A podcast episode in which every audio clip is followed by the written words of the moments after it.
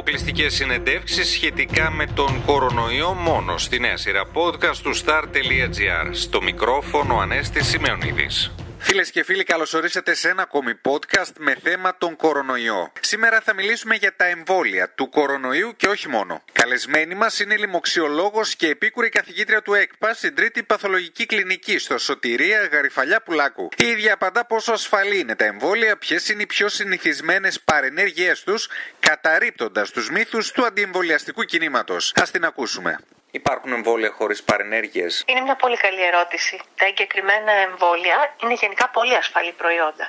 Παρ' όλα αυτά δεν πρέπει να ξεχνάμε ότι όπως όλα τα φαρμακευτικά συσκευάσματα, έτσι και τα εμβόλια μπορεί να εμφανίσουν ανεπιθύμητες ενέργειες. Οι ανεπιθύμητες ενέργειες όμως που εμφανίζουν είναι κατά κανόνα ήπιες και παροδικές.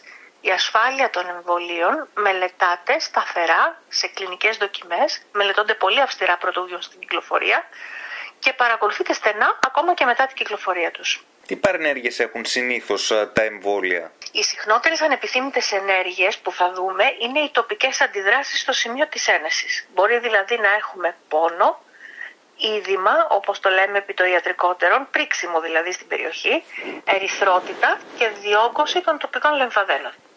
Επίσης μπορεί να εμφανιστούν και κάποιες ήπιες συστηματικές αντιδράσεις, δηλαδή κόπος, πυρετός, ρίγη, μυαλγίες, ακόμα και πονοκέφαλος. Σοβαρές ανεπιθύμητες ενέργειες είναι εξαιρετικά σπάνιες και αυτές περιλαμβάνουν συνήθως αναφυλακτικές αντιδράσεις, δηλαδή σοβαρές αλλεργικές αντιδράσεις. Οι σοβαρές αλλεργικές αντιδράσεις βεβαίως είναι αντιμετωπίσιμες ανεπιθύμητες ενέργειες. Σε αυτές τις σοβαρές ανευθύμητες ενέργειες μπορεί να εμφανιστούν εξαιρετικά σπάνια επίσης και κάποιες νευρολογικές επιπλοκές που τις θεωρούμε ανοσολογικού χαρακτήρα, όπως το σύνδρομο Γκυγέν Μπαρέ, που υπολογίζεται σε μία με δύο περιπτώσεις ανά εκατομμύριο δόσεων αντιγρυπικού εμβολίου. Είναι το σύνδρομο που είδαμε και στην ε, Κέρκυρα με την ε, αυτό που παρουσίασε. Βεβαίως, είναι αυτό που περιγράφει και στην ε, νοσηλεύτρια. Είναι κάτι που το έχουμε ξαναδεί με εμβόλια, εξαιρετικά σπάνιο. Ε, να θυμίσω όμως ότι πολλά από τα νοσήματα τα οποία καλούνται να θεραπεύσουν τα εμβόλια από μόνα τους προκαλούν σαν ανεπιθύμητη ενέργεια το σύνδρομο Γκυγιάν Μπαρέ. Πρακτικά, κατά κανόνα, η νόσηση από το ίδιο το νόσημα βάζει μεγαλύτερο κίνδυνο στον άνθρωπο από το εμβόλιο αυτό καθ' αυτό. Σε ποια εμβόλια τώρα έχουν εμφανιστεί περισσότερες παρενέργειες; Τώρα μιλώντας πάντα για ήπιες αντιδράσεις, συνήθως απαντούν πιο συχνά μετά από εμβολιασμό έναντι του ιού των ανθρώπινων θυλωμάτων. Το εμβόλιο δηλαδή του HPV.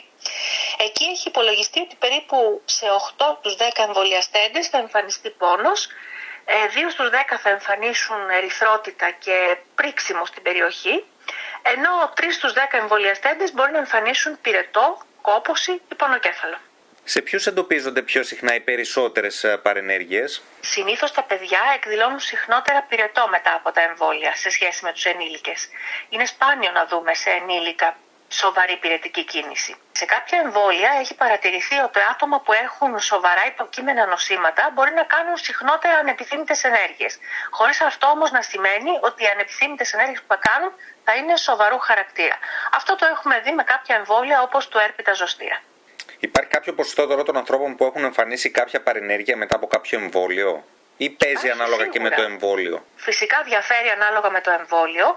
Και παρόλα αυτά υπάρχουν ηλεκτρονικές πλατφόρμες και στην Αμερική, μάλιστα στην Αμερική έχουν συνδεθεί με εφαρμογές που υπάρχουν στο κινητό για να μπορεί ο καθένας ακόμα και ως ιδιώτης, ως μη ιατρός να δηλώσει τις ανεπιθύμητες ενέργειες που εμφανίζει.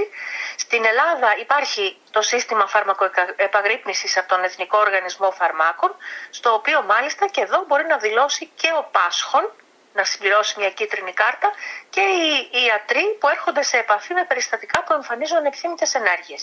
Εδώ σημειώνεται ότι η, η δήλωση είναι ελεύθερη και μπορεί κάποιος να δηλώσει ακόμα και ανευθύντε ενέργειες που είναι γνωστές και αναγράφονται μέσα στο φύλλο οδηγιών του, του φαρμάκου που έχει ε, κάνει χρήση. Σε ό,τι έχει να κάνει τώρα με τον κορονοϊό και τα εμβόλια, τα οποία έχουν ήδη βγει στην αγορά. Τι ισχύει, τι παρενέργειες γνωρίζουμε ότι έχουν τα εμβόλια αυτά; Τα εμβόλια έναντι του κορονοϊού εμφανίζουν συχνότερα αντιδράσεις τοπικού χαρακτήρα στο σημείο της ένεσης, ό,τι ακριβώς είναι αναμενόμενο δηλαδή από τα υπόλοιπα εμβόλια. Επίσης μπορεί να εκδηλωθεί πυρετός, ρίγη, κόποση, πόνος στις αρθρώσεις και στους μυς, η κακουχία ή πονοκέφαλος. Όλα αυτά έχουν ήπιο χαρακτήρα και υποχωρούν μετά από λίγες ώρες έως λίγες ημέρες και με την προσθήκη παρακεταμόλης ανακουφίζονται σημαντικά. Τώρα, στις σοβαρές ανεπιθύμητες ενέργειες υπολογίζονται οι αλλεργικές αντιδράσεις άμεσου τύπου. Αυτές εκδηλώνονται συχνότερα σε άτομα που έχουν ένα ιστορικό παρόμοια αντίδρασης, ανφυλακτικής δηλαδή, είτε σε κάποιον άγνωστο παράγοντα, είτε σε κάποιο από τα συστατικά του εμβολίου. Ένα συστατικό του εμβολίου που έχει ενοχοποιηθεί είναι η πολυεθυλενογλυκόλη. Φαίνεται λοιπόν ότι αυτή η ανεπιθύμητη ενέργεια έχει μια συχνότητα που υπολογίζεται στις 2,8 περιπτώσεις ανά εκατομμύριο δόσεων για το εμβόλιο της Moderna και στις 5 περιπτώσεις ανά εκατομμύριο δόσεων για το εμβόλιο της ε, Pfizer-BioNTech. Σε ποιες κατηγορίες των ανθρώπων εντοπίζονται συχνότερα οι ανεπιθύμητες ενέργειε ό,τι έχει να κάνει με τα εμβόλια του κορονοϊού; Στα εμβόλια του κορονοϊού φαίνεται ότι πιο συχνά κάνουν ανεπιθύμητες ενέργειε οι νεότερες ηλικίες. Οι νεότερες ηλικίες λοιπόν κάνουν και τοπικές και συστηματικές αντιδράσεις πιο συχνά. Όμως δεν υπάρχει καμία διαφορά στις σοβαρές ανεπιθύμητες ενέργειες. Αυτές, όπως είπαμε, είναι εξαιρετικά χαμηλές σε όλες τις ηλικίες. Στο εμβόλιο της Μοντέρνα η δεύτερη δόση συνδυάζεται με ψηλότερα ποσοστά ανεπιθύμητων ενεργειών, που μπορεί να είναι και τοπικές και συστηματικές. Πάντα όμως είναι ήπιου χαρακτήρα. Στο εμβόλιο της Pfizer-BioNTech, μόνο οι συστηματικές εκδηλώσεις είναι πιο συχνές με τη δεύτερη δόση. Και στο τρίτο εμβόλιο που έχουμε στα χέρια μας, το εμβόλιο με αδενοϊό φορέα της Άστρα Ζένεκα, οι ανεπιθύμητες ενέργειες ήταν επίσης κατεξοχήν τοπικού και ήπιου χαρακτήρα, συχνότερες στις νεότερες ηλικιακές ομάδες και με τη δεύτερη δόση ήταν πιο ήπιες. Οπότε, εμείς σαν νεότεροι, εγώ ας πούμε με 37, θα κάνουμε το εμβόλιο της... Ε, Όποιο και να σας προτεινουν θα είναι ένα ασφαλές εμβόλιο και αποτελεσματικό. Ο κόσμος πρέπει να έχει εμπιστοσύνη Υπάρχουν σίγουρα διαφορές στην ε, ε, ανταπόκριση, αλλά αυτό που ξέρουμε τώρα είναι ότι οι διαφορές που βλέπουμε στην ανοσολογική ανταπόκριση με βάση τα αντισώματα δεν αντικατοπτρίζουν επακριβώς αυτό που θα δούμε στην πραγματική ζωή. Φαίνεται ότι όλα τα εμβόλια προστατεύουν σε πάρα πολύ μεγάλο βαθμό από τη σοβαρή νόσηση. Και αυτό ίσως είναι και το μεγαλύτερο ζητούμενο για να πάψει η επιδημία του κορονοϊού. Και μια τελευταία κουβέντα για τους ε, αντιεμβολιαστές και για το αντιεμβολιαστικό κίνημα. Νομίζω ότι τα δεδομένα των πρώτων μηνών έχουν δείξει ότι οι άνθρωποι που είχαν δισταγμό στην αποδοχή του εμβολίου πρέπει να προχωρήσουν ένα βήμα παραπέρα προς την αποδοχή του. Ο σκληρός πυρήνας των αντιεμβολιαστών είναι μια πολύ μικρή ομάδα πληθυσμού και στη χώρα μας δεν ήταν ποτέ ιδιαίτερα μεγάλη, δεν είναι σίγουρο ότι θα μπορέσουμε αυτούς τους ανθρώπους να τους πείσουμε όποιο επιχείρημα και να ε, ε, χρησιμοποιήσουμε.